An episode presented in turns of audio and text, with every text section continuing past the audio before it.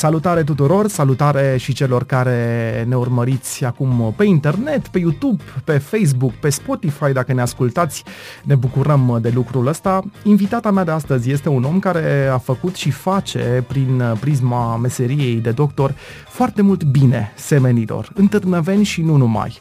În studioul Radio As este alături de mine medicul specialist psihiatru Petruța Iușan. Petruța, bine ai venit! Bună dimineața și bine v-am găsit! Acum, pentru a cuprinde suficient de bine un domeniu atât de vast cum este psihiatria, cred că ne-ar trebui, nu știu, vreo emisiune de, de vreo 20 de ore. Asta e imposibil deocamdată, dar noi oricum o să încercăm aici să, hai să zicem, să atingem marea cu degetul, poate, într-o emisiune la Radio As pentru a vorbi despre câteva subiecte, cred eu, foarte interesante din domeniul uh, psihiatriei și nu numai. Încă o dată bine ai venit și întrebarea mea, ca de obicei, este la început, cine este doctorul și mai ales omul Petruța Iușan? Uh, începem cu întrebările grele. uh, am să răspund la a doua parte a întrebării. Cine este omul Petruța Iușan? Um, am, aș dori sau îmi doresc despre mine să pot spune că sunt uh, un om simplu aflat uh, într-o căutare aceea a cunoașterii de sine, a propriilor daruri pe care să le pot folosi și să le pot uh, aduce în viața curentă. Acum, dacă mă întrebi profesional, într-adevăr, sunt medic specialist psihiatru, dar, pe lângă asta, mai am și alte formări. Adică, nu văd o limitare când spui să fii doctor. Mi se pare așa că te limitezi la un domeniu. Uh, nu spun asta despre mine, îmi place să fiu curioasă și atunci uh, am mai făcut și altceva în afară de această medicină clasică. Am terminat și Academia de Metafizică și Parapsihologie din Budapesta, deci uh, jonglez un pic și cu alte tehnici, nu numai de medicină clasică, am și multiple formări în alte tehnici de terapie complementare, în regresii, în ayurveda, cochetez cu foarte multe lucruri. Așa că asta îmi permite să văd așa lumea ca un minunat uh, loc de joacă plin de tot felul de surprize și îmi plac surprizele astea. Îți mulțumesc tare mult pentru răspuns, foarte frumos. De fapt, tu ești o persoană care aduce o energie pozitivă încă de la primele minute și asta nu o spun doar eu, ci o spun și cei uh, care au interacționat cu tine, din câte am văzut în mesajele pe care le-am uh, primit pe Facebook. O să ajungem și la ele ceva mai târziu. Până atunci însă aș vrea să demontăm celebrul mit Uh, despre psihiatrie, care spune, mă rog, noi nu îndrănăveni, în România încă mai credem, deși am văzut că s-a mai discutat despre asta, dar poate că nu destul, noi încă mai credem uh, că aici în România a merge la psihiatru egal ești nebun. Uh, Într-un interviu pe care l-ai acordat recent unei reviste de specialitate, ai spus așa, și o să citesc, mi-a plăcut foarte mult citatul ăsta, ceea ce ne desparte este mintea, ceea ce ne unește este sufletul. E o frază care mie mi-a plăcut foarte mult și pe care o să o țin minte. Întrebarea este, psihiatria poate vindeca și alena și sufletul, uh, nu doar uh, uh, mintea? Și când este bine să apelăm la medicul psihiatru? Cred că ar trebui să începem prin a defini psihiatria. Ce înseamnă de fapt cuvântul psihiatrie? Pornește de la latinescu, de la grecescul psihe, care înseamnă suflet, și a treia, care înseamnă medicină sau vindecare. Iată deci, psihiatria este prin definiție acea medicină a sufletului. și atunci, întrebarea ta referitoare la când putem să ne apelăm la un psihiatru sau la un psihoterapeut, de multe ori se întâmplă în cazuri mai grave, când și ceilalți văd că se schimbă ceva în comportamentul nostru sau când noi avem niște stări interioare uh, negative sau uh, care ne fac rău. De obicei, atunci apelează lumea la un psihiatru când nu se simte bine, când a încercat toate celelalte variante de medicină clasică și s-au exclus toate celelalte diagnostice, somatice, fizice Ce rămâne? Ultimul rămâne psihiatria. E, să vedem ce e cu sufletul. Eu zic că ar fi bine exact invers. Să căutăm întâi noi, să vedem ce nu e bine cu noi, să ne putem deschide și poate psihiatru atunci devine prietenul nostru și nu ceva de care să ne temem sau să ne fie frică că suntem uh, urmăriți, evaluați, catalogați. Cam, cam asta e. Uh, acum, pe lângă specializarea în psihiatrie, tocmai îmi spuneai uh, la început că ai mai multe specializări. Am văzut că ești și consilier de dezvoltare personală. Acum, mulți au auzit despre asta, dar puțin cred că știu exact despre ce este vorba. Poți să-mi dai, te rog, mai multe detalii despre asta? Sigur că da. Ce face un consilier de dezvoltare personală? Sună așa pompos și lung titlul ăsta. De fapt, e foarte simplu. Uh, te ajută pe tine să-ți uh, valorifici și să-ți vezi calitățile și resursele interioare și să le poți manifesta de plin, astfel încât să-ți meargă bine pe toate planurile vieții, profesional, personal, familial. Deci coaching-ul sau coaching-ul nu înseamnă sfaturi, înseamnă a te însoți în procesul ăsta de cunoaștere de sine. Uh, îți aduce mai multe viziuni asupra unui lucru sau asupra evenimentului cu care te confrunți, dar nu-ți dă sfaturi. Tu ești liber să alegi care este cea mai bună variantă pentru tine. Uh, cei mai mulți dintre noi ne imaginăm uh, mersul ăsta la psihiatru ca o, așa, o șirire de evenimente. Consultul, prescrierea, prescrierea unei rețete, și luatul de medicamente. Care este abordarea ta? Există și o altă abordare pe lângă clasicul consult, rețetă, uh, tratament? Din punctul meu de vedere, strict personal, fiecare om, fiecare persoană care ajunge în contact cu mine este așa ca un nou univers pe care abia aștept să-l cunosc. Adică, de exemplu, vine omul și îmi spune, nu pot să dorm. Ar fi foarte simplu să zic, a, uite, îți scriu o pastiluță aici, o iei și s-a rezolvat. Nu. La mine discuția este, hai să vedem ce este în spatele acestei tulburări de somn, care sunt gândurile, ce te deranjează, ce se întâmplă cu tine, ce gânduri învârți frecvent în mintea ta, care este universul tău interior pentru mine, omul uh, este, sau cel puțin îmi place abordarea asta holistică. Ce înseamnă holistic? Înseamnă holos, adică întreg. Mie îmi place să văd omul așa, ca un, într-adevăr, ca un univers, cum am mai zis, să-l văd în integritatea sa și în totalitatea sa, adică nu numai strict uh, ai venit la psihiatru, fac ce ține de mine. Vreau să văd cum îți merge și profesional și uh, familial și mediul tău social, socioeconomic, toate astea pentru mine înseamnă consultul la medicul psihiatru. Deci se poate nu doar da. Uh, clasicul uh, rețetă și tratament. Repet, este strict abordarea mea. Deci eu așa văd lucrurile.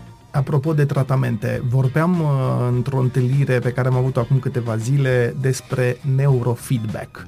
Pentru un necunoscător, un om simplu, asta sună evident ca o limbă străină, ceva SF. Poate o să îi lămurești pe cei care ne urmăresc și ne ascultă acum ce este acest neurofeedback, la ce ajută, în ce afecțiuni poate fi folosit. Da, într-adevăr, tot ce ține de creier sună așa mai SF, dar totuși, în ultima vreme, oamenii au mai intrat în contact oarecum Uh, mai frecvent cu, cu tot ce ține de neuroștiință, adică de creier. Dar neurofeedback-ul ce este? Este de fapt uh, așa un, uh, o, o altă abordare psihoterapeutică în care se folosește sub cu un control EEG, deci o electroencefalogramă, în, și sub un soft, un anume soft, se văd reacțiile creierului, adică tiparele comportamentale, Um, cât de repede se fac circuitele neuronale, uh, este ca un brain map, o harta a creierului, cum reacționează creierul în anumite situații. Uh, la ce se folosește sau cât de des? Să știți că acum unde, la centru unde lucrez eu, sunt specialiști care lucrează în special cu copiii pentru a evita tratamentul medicamentos sau câteodată chiar există o conlucrare uh, și o complementaritate între tratamentul medicamentos și cel de neurofeedback uh, se folosește în special la copiii din spectrul uh, cu tulburări de hiperkinetică, celebrul ADHD sau anxietate, depresie, chiar tipuri de comportament dependent, adicțiile o să vorbim și despre ele pentru că mi se pare un subiect fasc- trist, e drept, dar și fascinant uh, totodată. Până acolo însă, acum e, nu e un secret pentru nimeni, trăim niște vremuri uh, destul de complicate, a trecut o pandemie peste noi care nu știu dacă e chiar gata în toate colțurile lumii. În vecini, în Ucraina, avem un război care deja durează de aproape un an de zile. Uh, situația economică, iarăși, nu e una grozavă nici în România, nici în întreaga uh, Europa. Acum, întrebarea mea este cât de mult suntem noi afectați ca societate de toată nebunia asta ultimilor ani, mai ales, de exemplu, despre COVID. Ne-a făcut COVID-ul mai anxioși, mai răi? Da, s-au făcut diverse studii referitoare la perioada asta de pandemie, de COVID, de izolare socială, în care s-au arătat că au crescut într-adevăr numărul tulburărilor de anxietate, depresiile, mm-hmm. chiar a crescut dependența de substanțe psihoactive uh, și chiar uh, violența domestică. Pentru că ne-a făcut uh, această situație de izolare să trăim cu propria familie și să dăm piept cu propriile temeri. Au ieșit la suprafață acele traume existențiale pe care le avem de când este omul ca ființă umană, acele frici. Și atunci, clar, într-adevăr, toate astea ne-au dus la o modificare de percepție uh, și nu prea pozitivă, din păcate. Petruța, următoarea mea întrebare poate că e puțin amuzantă, îți dau voie să râzi, nicio problemă, dar am zis că o să pun întrebarea asta. Putem apela la medicul psihiatru atunci când avem sau dacă avem probleme în dragoste? Oh, bineînțeles! Mulțumesc că m-ai lăsat să râd. Deși nu este deloc un subiect de luat în râs, chiar este un subiect de actualitate. De fapt, cred că ține de starea noastră interioară și de, cum ai zis tu, acel citat care ți-a plăcut că mintea ne minte, iar sufletul simte, asta este ceva legat de suflet. Și atunci, clar, cu siguranță, putem apela la medicul psihiatru sau la psihoterapeut, la tot felul de modalități sau de oameni dispuși să ne ofere un suport emoțional sau să ne fie propria oglindă, să ne putem vedea pe noi în oglindă. Acum, revenind, uh, că vorbeam înainte de necazuri și de probleme, oamenii confruntați cu diverse necazuri, cu greutăți, um, caută, desigur, alinare sau măcar un sfat bun. Unii caută un sfat bun sau alinare de la psihiatru, psiholog, alții caută alinarea de la un preot, de exemplu, și alții își duc crucea singuri, lucru care nu cred că e neapărat uh, de recomandat Acum, întrebarea mea este, unde este mai bine să căutăm alinarea? La psihiatru, psiholog sau la preot? Uh, sau fiecare are rolul lui bine definit și în cazul ăsta um, medicina și religia se exclud una pe cealaltă sau uh, se completează? Întrebarea asta poate genera o întreagă polemică, așa că am să am uh, foarte mare grijă uh, cum îți voi răspunde. Și atunci aleg punctul, să-ți răspund din punctul de vedere personal, punctul meu de vedere. Eu consider că psihiatru și duhovnicul au cam aceeași treabă, cam aceeași slujbă. Adică te duci la duhovnic, acum bine, depinde și de ce orientare religioasă ai. Dar este la fel de important și psihiatru și duhovnic. În ce sens? Dacă într-adevăr cauți răspunsuri, cauți să te înțelegi, cauți să adopți strategii care să te ajută să depășești acele perioade, cum ai spus tu, mai negre, mai gri din viață, atunci clar ai nevoie de sinceritate interioară. Uh, ca să te poți duce la sau să poți să ajungi la acele modalități care să te ajute, te duci sau la duhovnic sau la psihiatru. Și atunci, eu cred că rolurile astea sunt complementare. Din punctul meu de vedere, psihiatru ar trebui să-ți fie un duhovnic și duhovnicul un psihiatru. Într-adevăr, poate că duhovnicii nu au neapărat o pregătire psihiatrică sau în acest sens al patologiei psihiatrice, de aceea ar fi bine chiar uh, să existe o adresabilitate sau poate o anumită relație de comunicare între psihiatru și duhovnicul pacientului. Cred că așa ar merge ca și viziune de holistică și de întreg. Ar fi dimensiunea asta a minții și a sufletului. Pe noi ne definesc aceste dimensiuni. Ele nu pot exista separat. Atunci când există o separare între dimensiunea minții și dimensiunea sufletului, practic ne rupem, există o, un schizis, o ruptură și apare o patologie psihiatrică mai cronică, mai gravă. O să abordăm acum subiectul de care pomeneam uh, înainte. Petruța, în Târnăveni există săl de jocuri de noroc care au cam pus stăpânire pe centrul orașului. De ce spun asta? Pentru că și am măsurat asta pe o lungime de undeva la 500 de metri, de metri, atenție, o jumătate de kilometru, pe 500 de metri există numai puțin de 13 săli de jocuri de noroc. Uh, nu e o situație singulară la Târnăveni, evident. E o adică astfel de săli sunt un număr mare în întreaga țară. Există acum multe site-uri de uh, pariuri online. Um, în ultimii ani, industria jocurilor de noroc a devenit un um, important contribuitor la bugetul statului, din câte am înțeles. Um, acum că această adicție de jocuri de noroc este una periculoasă, poate că o știu și mulți care joacă la jocurile astea de noroc. E o adicție care, după mine, poate distruge nu doar individul, ci și o familie întreagă, de exemplu. Întrebarea mea este cum poate fi uh, tratată această dependență de jocuri de noroc, uh, mai ales în condițiile în care cei care sunt dependenți de jocuri de noroc au tot timpul uh, tentația asta, având în vedere că televiziunea uh, e plină de reclame, mediul online este și el plin de reclame care te invită la pariat. Wow, nu știam că sunt atât de multe fel de Sunt joc. foarte multe, uite acum noi când înregistrăm, poate că nu știu, o să urmăriți pe YouTube sau pe Facebook uh, interviul ăsta în vară cândva, însă acum când noi înregistrăm uh, emisiunea, se desfășoară și campionatul mondial de fotbal din Qatar, urmărit evident de mulți pasionați de fotbal.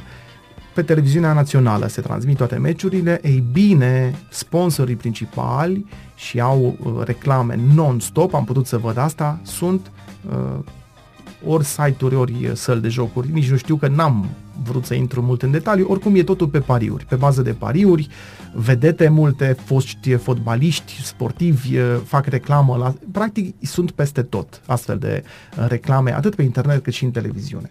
Ca să poți trata o astfel de patologie care de fapt reprezintă o patologie de slab control al impulsurilor, da? Trebuie, în primul rând, să recunoști că ai această adicție. Și primul pas este în a recunoaște. E, cum recunoști că ai o adicție de jocuri de noroc? Poți să-ți pui unele întrebări. Cum ar fi? Simți nevoia incontrolabilă de a paria, de a juca? Cum spuneai tu, sunt multe astfel de jocuri, de la păcănele, blackjack-uri, chiar și biletul la loto sau acele pariuri uh, sportive. Uh, trebuie să te întrebi, ai simțit uh, atunci când ai luat hotărârea să te oprești cu toate aceste pariuri sau jocuri, ai simțit stări de angoasă, de anxietate sau cer scuze sau cei din jurul tău au început să sufere de pe urma sumelor pe care tu le pierzi sau poți uh, te-ai hotărât să te lași, dar acel craving, acea poftă te copleșește? Sau uh, ai renunțat la un loc de muncă sau ți l-ai pus în pericol? Sau ți-ai pus în pericol situația financiară sau socioeconomică a întregii familii prin jocurile astea de noroc? Cam astea sunt în general acele întrebări care te ajută pe tine să vezi dacă ai sau nu o dependență de aceste jocuri. Dar, um, da, dependența are nevoie de terapeuți specializați în asta. Iar tratamentul este unul complex. Poate fi un tratament al stărilor pe care ți le poate da această adicție, cum sunt anxietatea, depresia de multe ori, retragerea socială, da? Sau poate fi un tratament prin psihoterapie cognitiv-comportamentală. De exemplu, uh, să stabilești noi modalități sau modele de comportament care să te ajute să te poți abține. Dar uh, să nu credem că adicția se tratează prin a te abține. De exemplu, să nu crezi că un război se câștigă uh, atunci când dușmanul tău uh, nu mai vrea să nu se vrea confrunte cu tine. Așa. Da. Nu, din potrivă. Atunci câștigi în fața dușmanului sau unei adicții când te confrunți cu ea și ești învingător. Eu am văzut, de exemplu, multe opinii cum că și statul ar trebui într-un fel sau altul să intervină uh, prin limitarea sau chiar interzicerea reclamelor de genul ăsta la televizor. Nu știu, poate că e o idee bună sau poate că nu. Pe de altă parte, alții spuneau Dom'le, ăștia oferă foarte mulți bani, foarte mulți bani și că la bugetul statului deja contribuie cu sume importante. Păi bun, și industria tutunului contribuie cu sume importante la bugetul statului, dar asta nu înseamnă că trebuie să ne apucăm uh, de fumat. De Ar fi bună ideea asta să intervină și statul într-o oarecare măsură într-o astfel de problemă? Din punctul meu de vedere, clar, ar fi extraordinar să fie o mai mare implicare în tratamentul acestei patologii decât în oferirea celor mai bune condiții de a genera acest tip de comportament. Într-adevăr, există și grupuri de suport pentru asta și sunt clinici specializate în tratamentul adicției sau chiar psihologi specializați pe acest gen de, de, de tratament. Oricum este un, un tratament complex care implică o colaborare și atunci orice gen de colaborare și orice gen de oameni care se implică sau chiar statul sau de autorități, cu siguranță aduce la o conștientizare mult mai mare sau într-o măsură mai mare acestei patologii. Hai să vorbim puțin și despre singurătate. Poate că astea într-un fel sau altul se leagă în unele cazuri. Uh, în cartea ei intitulată Secolul Singurătății, Norina Hertz ne arată că, printre altele, desigur, dezvoltarea tehnologiei, a internetului și implicita rețelelor sociale uh, ne-a făcut să ne simțim uh, mai singuri ca niciodată. Întrebarea mea este cât de periculoasă este singurătatea și cum putem rezolva criza asta a singurătății? Cât de periculoasă? Eu aș spune că are sau are și avantaje? Da, are proporții biblice. De ce? Uh, păi cum se spune, când a văzut Dumnezeu că Adam este singur, i-a făcut o parteneră. Deci de acolo pornește singurătatea. De proporții biblice te-ai gândit vreodată? Hey, fo- foarte bine, foarte bine pusă problema, să știi. Sau um, um, teologul Sfântul Ioan Gură de Aur, de exemplu, spune că prietenia este acea floare care te încântă mereu cu parfumul ei și că exilul este mult mai ușor de, de uh, trecut peste el împreună cu un prieten, chiar dacă tu ești într-o stare de bogăție sau de fericire. Știai asta? Bun. Ce înseamnă de fapt singurătatea? Păi hai să definim.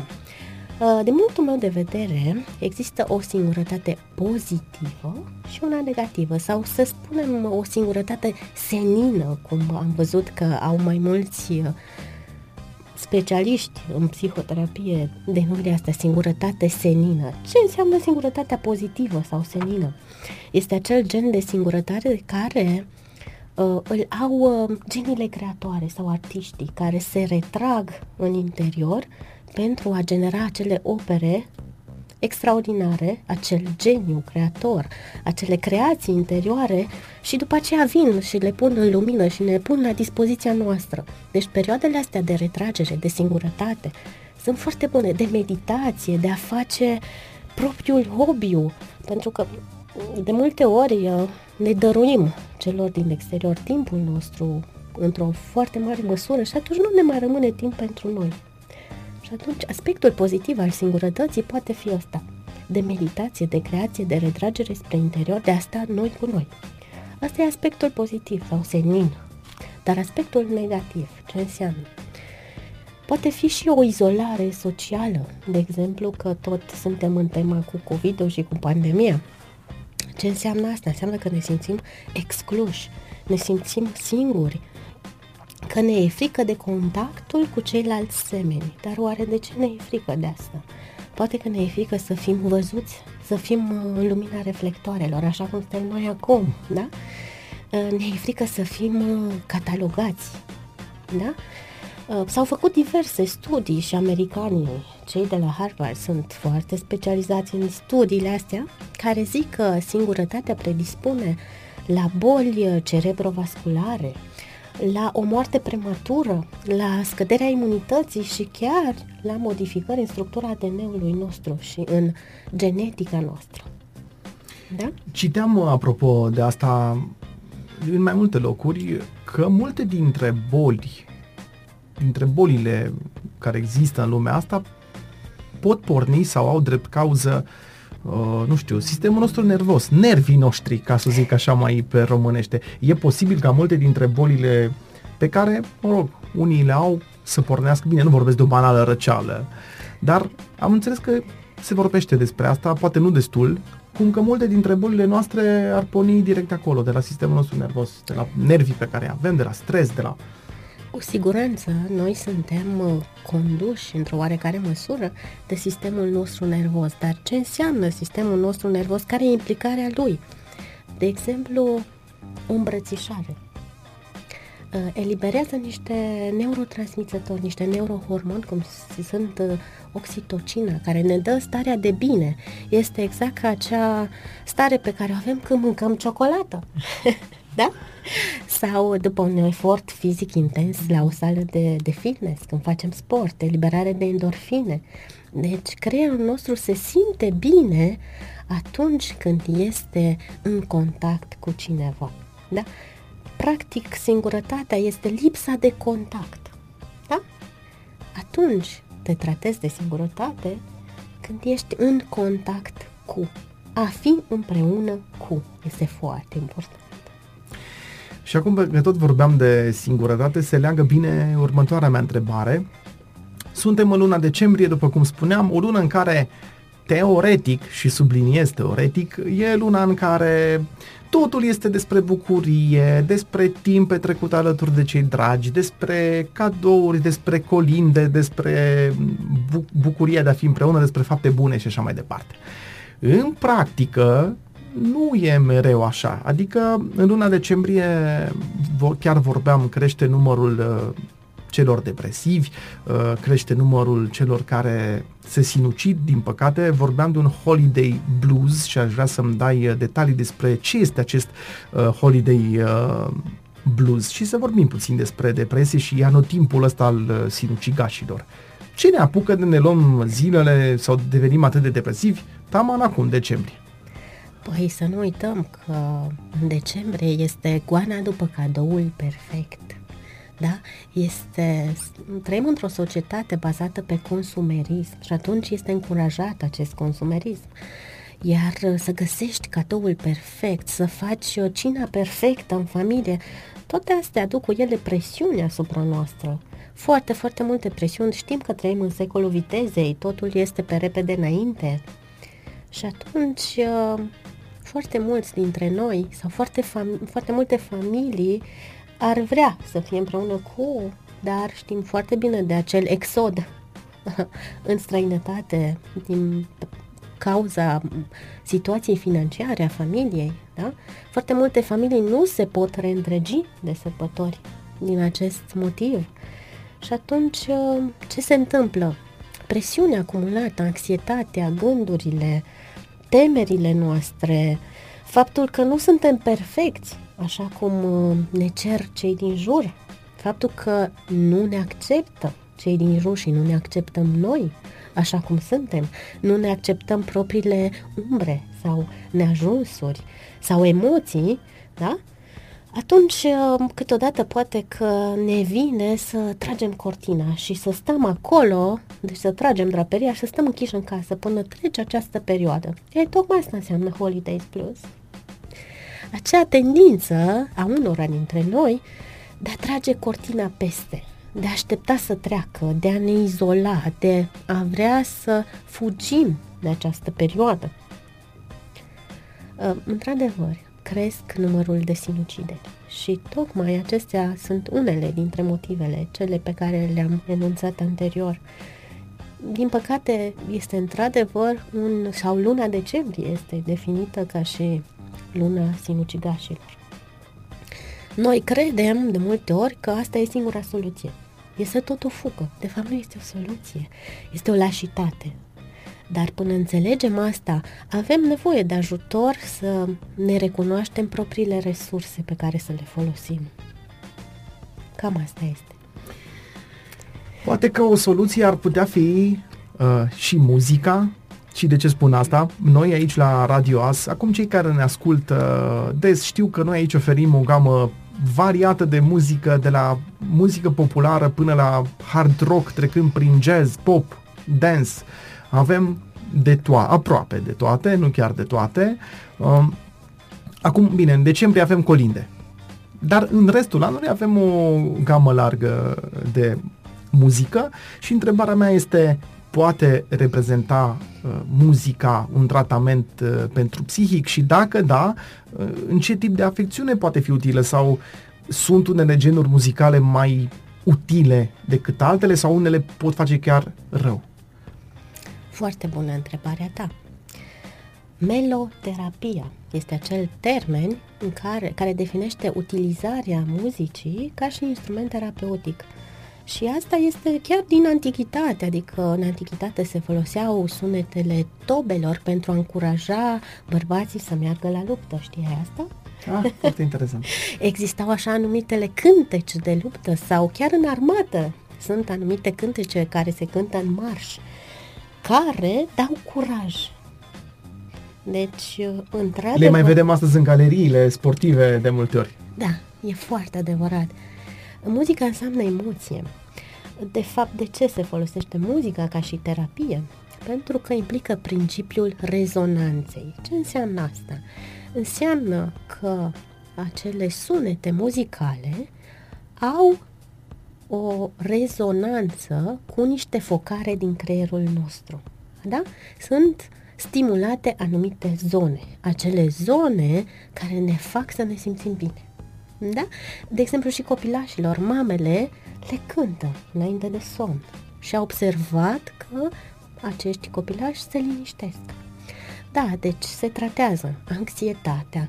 De exemplu, copiii cu autism se pot trata prin meloterapie Bine, există o meloterapie directă, adică atunci când tu cânți la un instrument, sau o meloterapie indirectă, atunci când tu într-adevăr ești doar spectator și te bucuri de toate acele binefaceri și acele binecuvântări ale muzicii. Uite, un exemplu care îmi vine acum în minte este și cel al călugărilor tibetani, care intonează anumite sunete, numite mantre, și care au dus la multiple vindecări. Sunt fapte demonstrate, sunt articole care pledează pentru acest lucru. Muzica este de fapt ceea ce ne înconjoară, pentru că mulți compozitori în muzica lor, de fapt, au surprins sunetele din natură, adică ciripitul păsărilor, valurile mării, chiar asta s-a demonstrat că ajută tulburările de somn. Să asculți valurile mării, să asculți toate sunetele din natură. Ne relaxează sistemul nervos, ne liniștește, se folosește pentru patologii depresive, îți pot induce sinteză de neurohormon care generează stări de bine. Deci este foarte, foarte importantă muzica este în tot ceea ce ne înconjoară, este vibrație, este reverberație. Și poate fi totuși și muzică o muzică ce poate să ne facă, mai poate rău e mult spus. Există și o astfel de muzică? Da.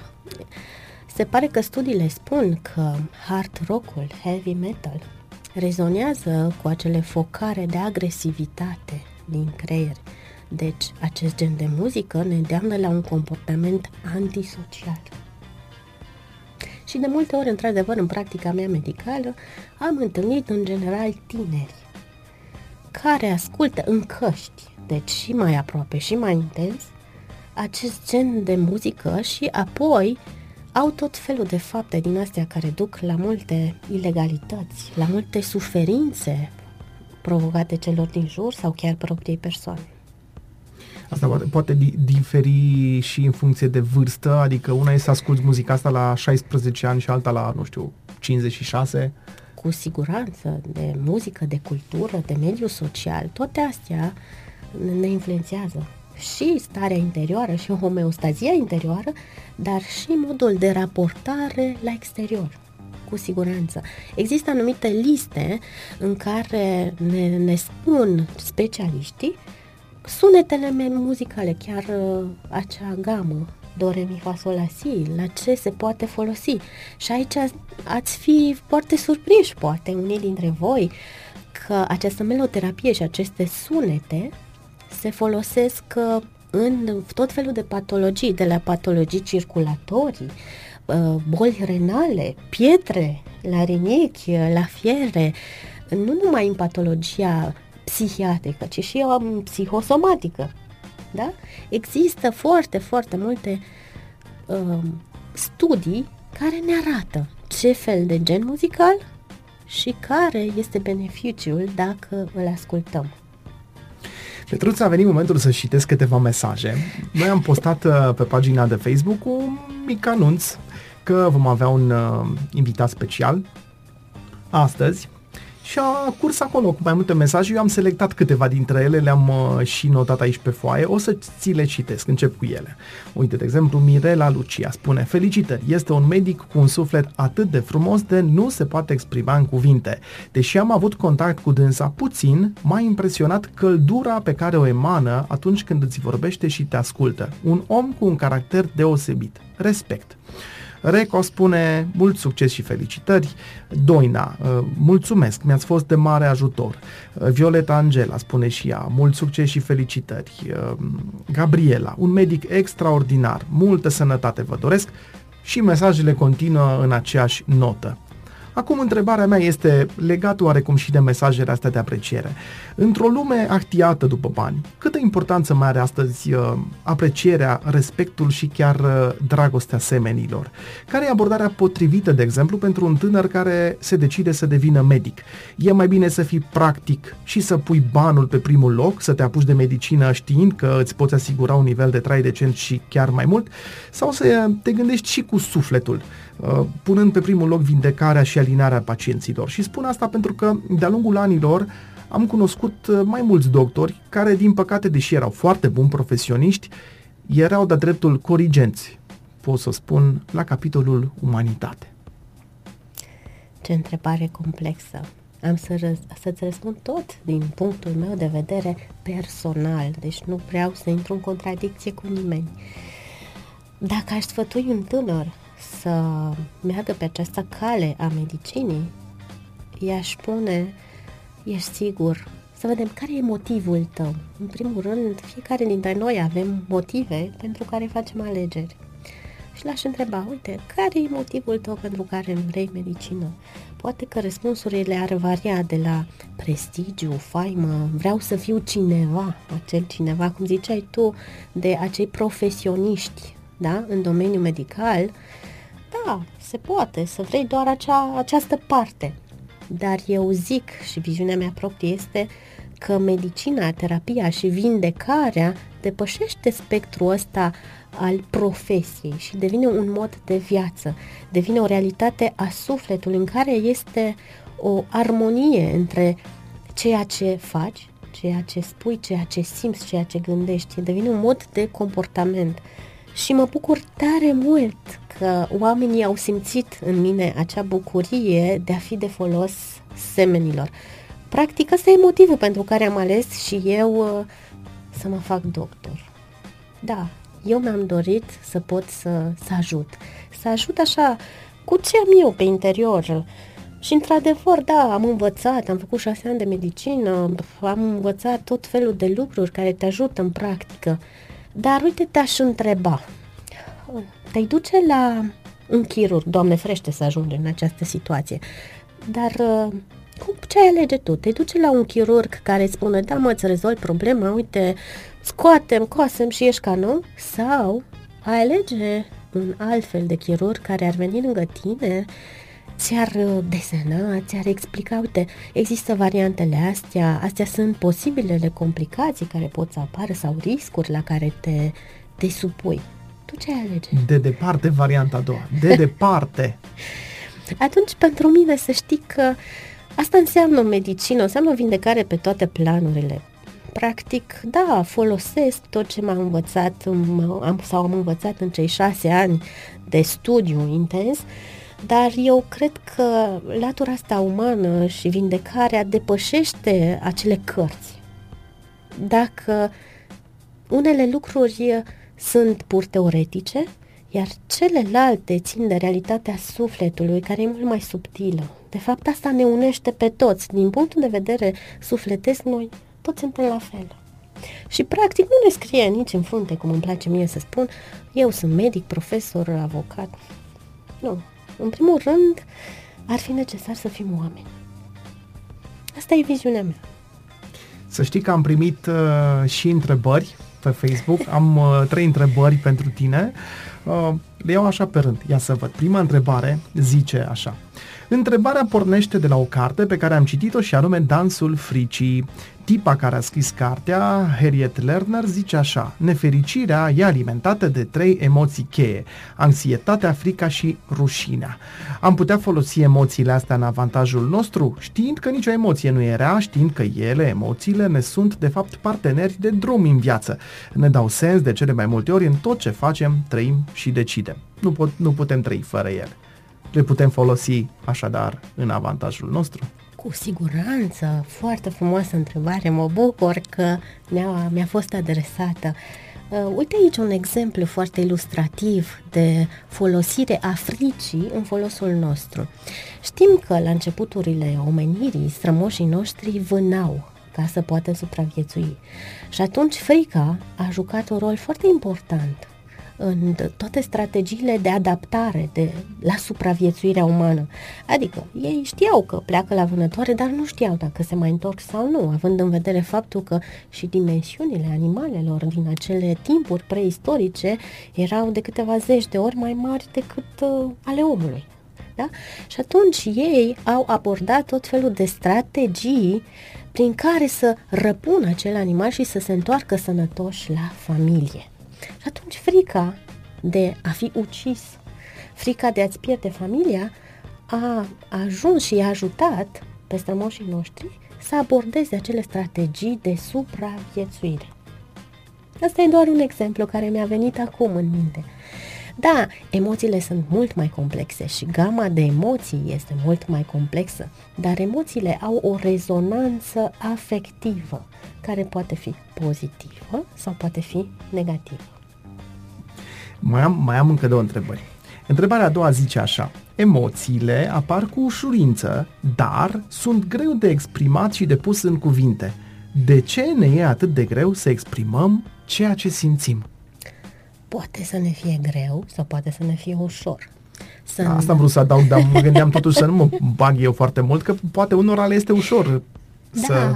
Dar sunt cu siguranță și persoane care exprimă greu ceea ce simt. Da, într-adevăr sunt tipuri de personalități extrovertite care exprimă foarte ușor ceea ce simt și celălalt tip introvertit. E, aici, într-adevăr, este o problemă cu exprimarea sentimentelor. Dar sentimentele se exprimă nu numai prin cuvinte, și prin artă se transmit emoții. Deci putem uh, prin, cu ajutorul unui specialist putem să ne dăm seama care este modalitatea noastră și care este modalitatea care ni se potrivește nouă de exprimare.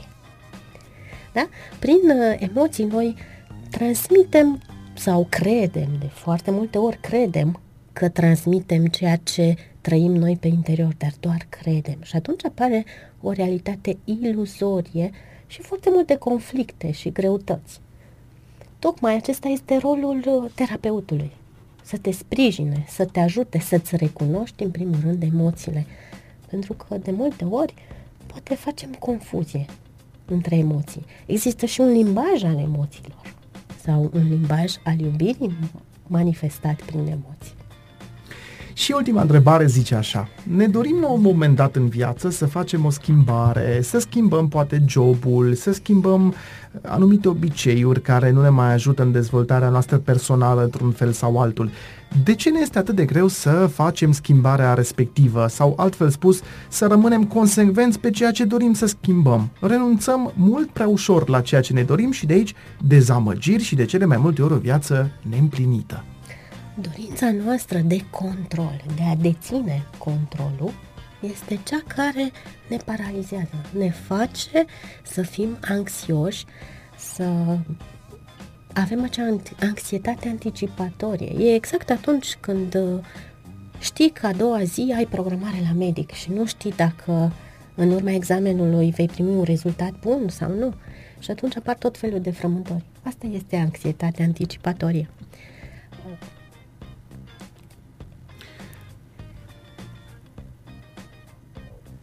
Renunțăm așadar foarte, foarte ușor la ceea ce ne, la ceea ce ne dorim din cauza asta? Frica de schimbare este foarte frecvent uh, întâlnită la noi, uh, dar viața asta și viața noastră în general nu este o linie izoelectrică, da? Să fie totul ca într-un platou, totul foarte lin.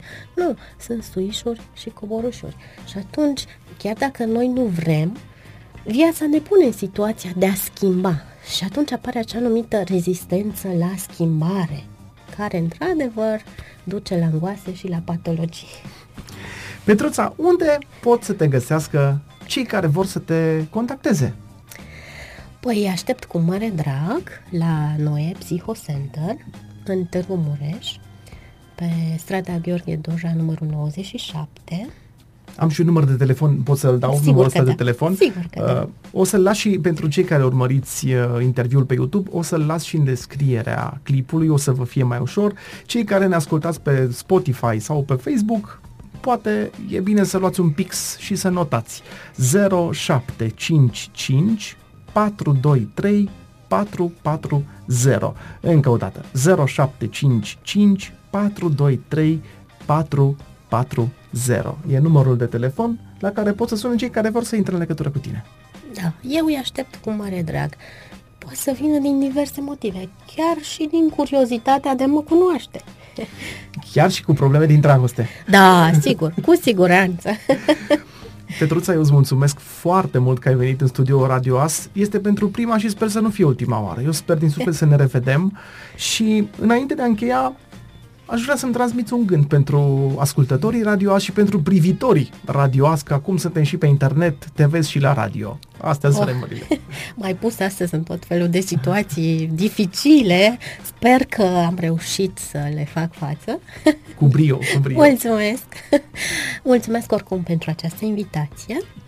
Ce vreau eu să transmit sau ce îmi doresc să transmit privitorilor, ascultătorilor, este o viață de poveste, așa cum vă doriți voi, cu bucurii, cu fericire, cu oameni dragi alături și cu multă sinceritate interioară. Deci tot ce are viața mai bun, mai frumos și ceea ce ne dorim din tot sufletul și este adevărata dorința sufletului să se manifeste. Petruța, încă o dată îți mulțumesc și îți mulțumim pentru numele celor care ți-au scris, numele celor care au trimis în uh, întrebări, pentru că, așa cum spuneam, înregistrăm uh, această emisiune pentru internet în perioada sărbătorilor. Îți urez sărbători fericite, să ai parte de sărbători frumoase și, desigur, încă o dată, după mulțumiri, zic să ne și revedem și cu o altă ocazie. Tot în direct aici la Radio As.